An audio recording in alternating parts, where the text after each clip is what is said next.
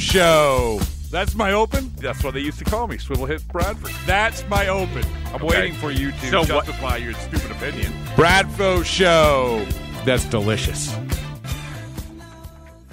I hope everyone's having a great boom sauce of a day. Boom sauce to you all. Let me just tell you, it's been a great week. The return of the Bradfo Show after opting out of the regular season, the baseball regular season. We had Pat Light, we had John Gibbons, we had Daniel Bard, and we're finishing things off with Dayton Moore, general manager of the Kansas City Royals. He's been the general manager since 2006. He was almost the general manager of the Red Sox, actually, just before that. He was in the mix when Theo took his hiatus. He has helped or really guided the Royals to an American League championship in 2014, won the World Series in 2015, comes from the Atlanta Braves, where they just dominated when it came to making trades. And obviously, Dayton has built up a great thing in Kansas City um, under uh, with limited resources along the way. Um, one of the smartest guys I know in baseball, and one of the best conversations that you can have when it comes to a lot of different things. And that's exactly what we did in this podcast. We talked a lot about what it's like to make trades, what you should prioritize in making trades, uh, what it's like uh, to deal with Chaim Bloom, Red Sox general, or I'm sorry, chief baseball officer. I'm, I'm my apologies to the Boston Red Sox organization. Um, and and also a big part of what Dayton said in this hiatus, this pandemic hiatus, which I thought was one of the more powerful things, where he really made it clear how important it was for baseball not to get rid of minor league jobs, not to get rid of coaches and franchises and players and opportunities. There probably wasn't a more powerful um, interview or quote than there was from Dayton Moore when it came to this subject. And he, on this podcast, exudes the exact same amount of passion and really gives the same level of quote. You're going to want to listen to this. It's a good one. It's a good podcast. It's always good to talk to Dayton. Uh, so again, thanks for everybody for joining us throughout the week. Keep subscribing, keep joining us, keep contributing, keep uh, following, keep doing whatever you can. We're going to try on this end, and uh, I think that we got some great things ahead. We got a lot of momentum off of this week. So thanks again to everybody. Enjoy this podcast with Dayton Moore. Dayton, I think the first time we sort of met each other was you were working for the Braves, and um, one of the things that struck me, and I always been thinking, I've been thinking about this a lot in terms of trades and remembering that time about how great you guys were making at making trades. And you've been very, very good at making trades, obviously with the Royals as well. Is there anything you remember from your time with the Braves that is sort of like the foundation when you're when you're going to look to make a trade?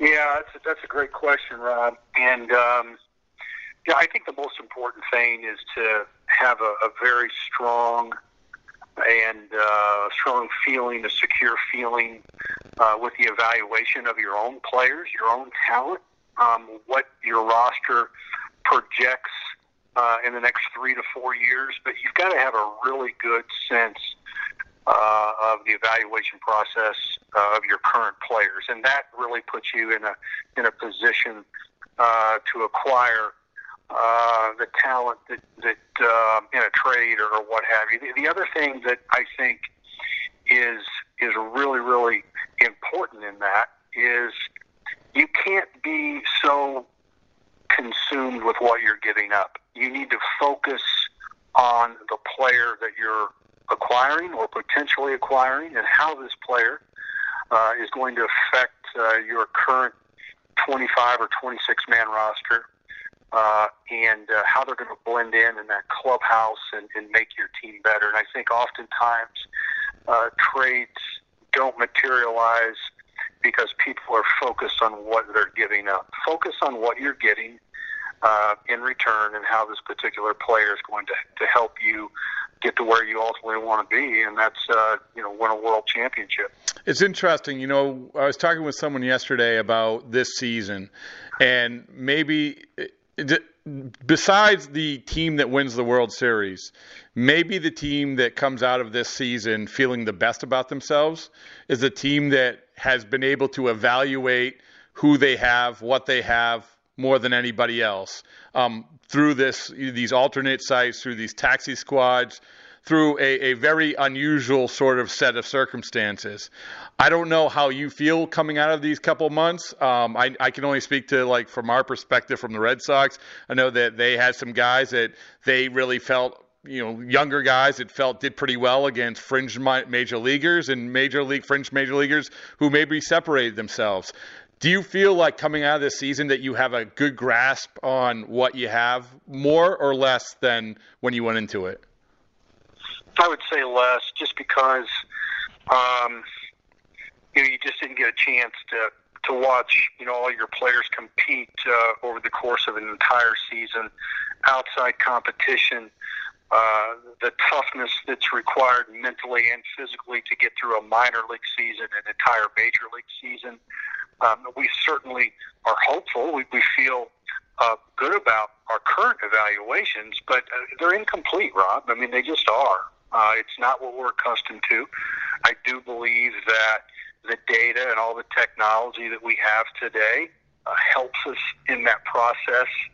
Probably a better uh, is more important to, to this process than any other time, maybe in the history of the game. Uh, certainly, with the uh, the onset of the the technology, I think that kind of validates judgment and puts us in more of a, a comfort level and allows us to compare it to to past measurements and data. Uh, but they're, again, they're incomplete. And baseball is so much, as we all know, about commitment and uh, uh, a relentless focus on the day-to-day competition uh, the entire season, and we just simply had did not have that opportunity. And so, uh, you know, we'll we we're, we're better than we would if we wouldn't have played. Mm. Um, but at the same sense, uh, I think it's incomplete. The flip side of that, of course, is trying to identify guys who are in other organizations, um, which you know I'm sure you're trying to do now, and, and uh, looking in terms of trades or free agency or whatever it is. Um, how do you now that you're sort of digging in on that? How difficult is that? Because I would imagine it's along the same lines, right? It's just it's, it's a very incomplete picture. A guy can have a really really good month, but in a normal season, a really really good month doesn't mean a whole lot when you're trying to get the big picture of things. No, I think that's that's that's right. I mean, you're 100% right on that. I mean, not only, you know, with your own players, but it's the evaluation of the other 29 organizations. Uh, and again, it goes back to, you know, what I said earlier about having um, a very secure feeling in the evaluations of your own players.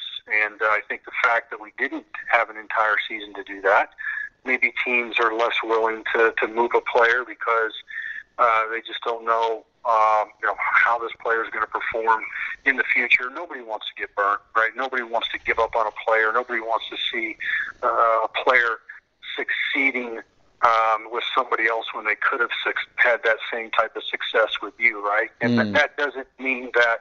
And, and don't confuse that. I mean, when you do a deal, you want the player that you trade to do very well for uh, the team that he gets traded to. I mean, that is ultimately, I think, how you evaluate success in this game from this chair.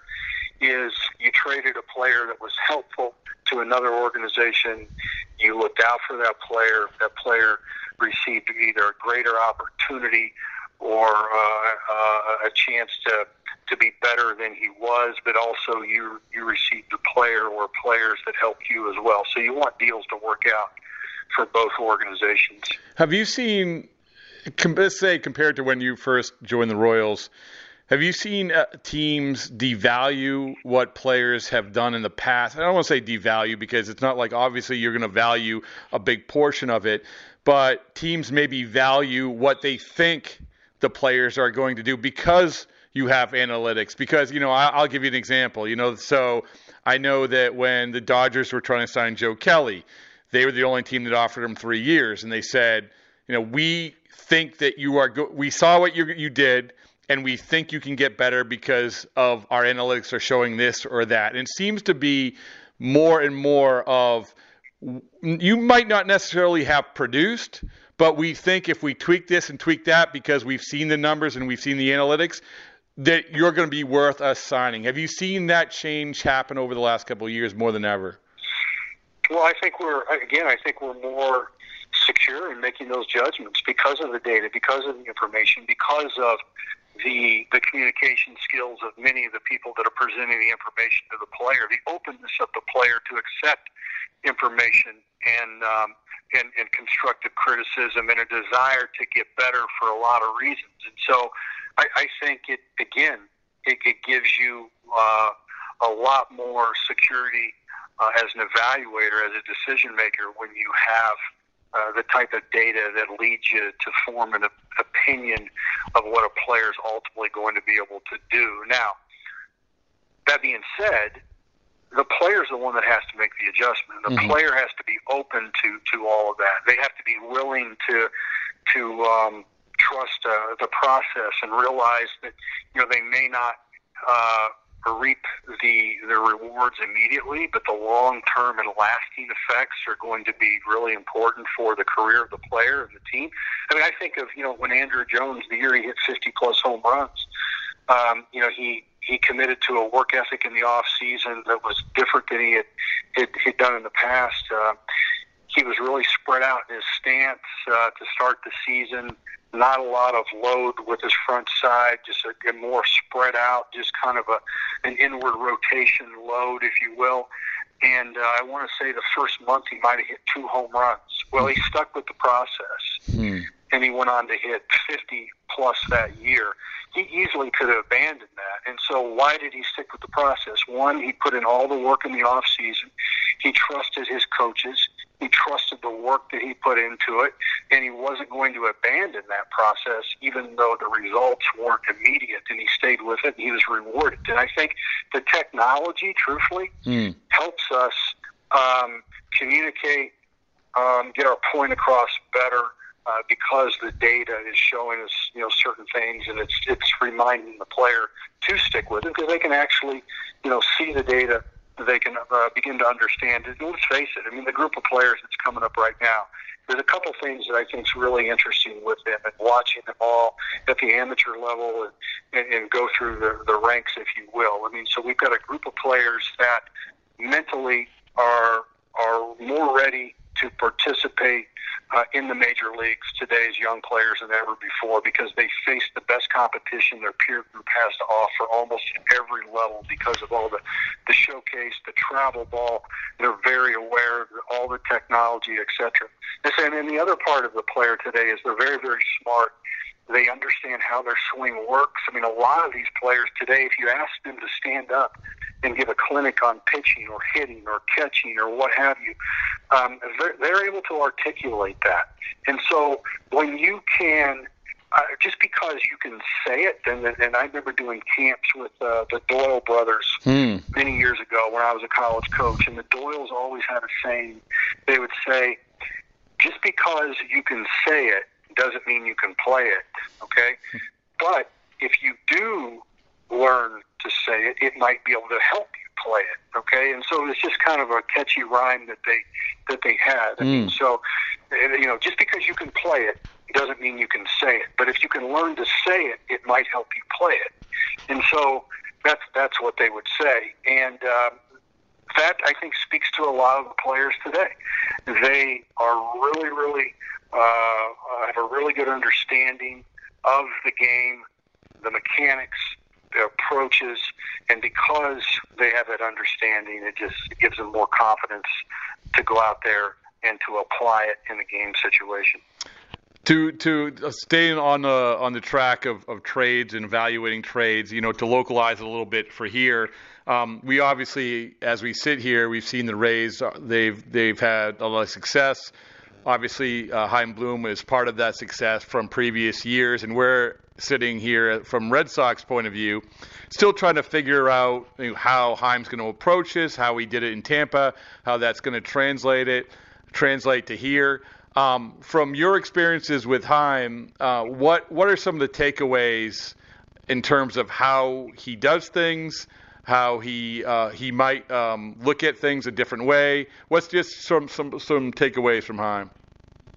Well, it begins and ends with he's a good person. Hmm. I mean that that's you know my my uh, first interaction with him was uh, he's got an inviting personality. Uh, he's a straight shooter. He cares about people. I mean, that was my first interaction with him. And, so, to me, that's a very important part of leadership. And so, if you have those type of characteristics, people uh, tend to trust you and and and give you more grace uh, along this this this line where you're making a lot of decisions and sometimes uh, decisions don't work out but if they trust you and believe in you and and and, and think highly of you um, they're willing to you know be more accepting of your mistakes. So I think he has a lot of that. And obviously he's been raised well in the game. And um, he has an understanding of the importance of building your organization from the ground up, strong scouting, strong player development. Your farm system is crucial.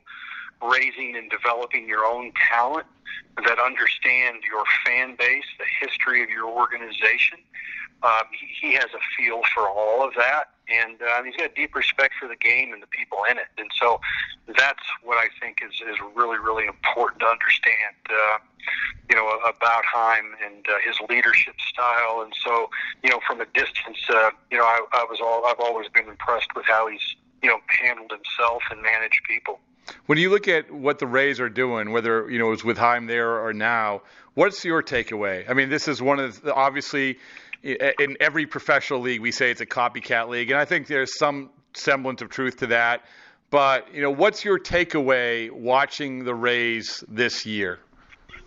Well, they believe in themselves. They have a terrific manager in Kevin Cash. They have a great culture. Um, you know, Erik, uh, I think, sets the right tone. He's a humble guy, and um, it's it's just uh, they they understand that all their success is tied together. They don't have a lot of you know stars, if you will, but they have a team. And you know, John Wooden said it best. I think he said, "I'd rather have a, a player who makes a team great than a great player." And they have a lot of guys like that. And I think it's uh, it, it's it's obviously very refreshing. It's it's great to see. But you know, I think Kevin Cash. I was talking to John Sherman, our new owner, today, and we were talking about the Rays, and and uh, I think Kevin Cash is has done an unbelievable job of just kind of being that steady presence, that energy giver. He works extremely hard. When you watch him in pregame, um, I mean, he's the hardest working coach on the field. Mm. He's the manager of the team, and I think that that that's huge, and it means a lot and uh, to the culture. And so, I think they've done a lot of things well. Um, you know, they're not afraid to to make transactions. Um, they've obviously invested heavily on evaluation and development pitching. And look, if you ever want to tilt the field in your favor, you got to do it in the middle of the dime. It's got to be done on that bump, especially if you're a small market. And they are proving the importance of of strong pitching, and, and that's how you again you tilt the field in your favor. Finally, and this is probably the most important thing because I, I you know, I texted you at the time that it, it what you said earlier um, during the hiatus about the importance of of keeping uh, as many people in the game as possible and, and, not devaluing minor leagues and not devaluing the opportunities for guys who aren't getting drafted. Obviously, we had a perfect example of that just the other night, Mike Brosseau of Tampa, a guy who wasn't drafted and, and let's be honest, and if the system is going to go down this road, that that isn't going to have the opportunity that uh, that he had the other night. But I want to say it again. It was the most powerful and well-spoken thing that I that I've heard in baseball in a long time, and I know meant a lot to a lot of people. Um, so, if you could just talk a little bit about like the impetus for that, and and the passion behind it, and and and really also since you said it, um, you're thinking about where things are going to be going. Well, it's it's a lot to respond to. Um, let me just say this: we love baseball players, and people may roll their eyes with that. And, and when we say when we make a comment like that, but we love what they're about.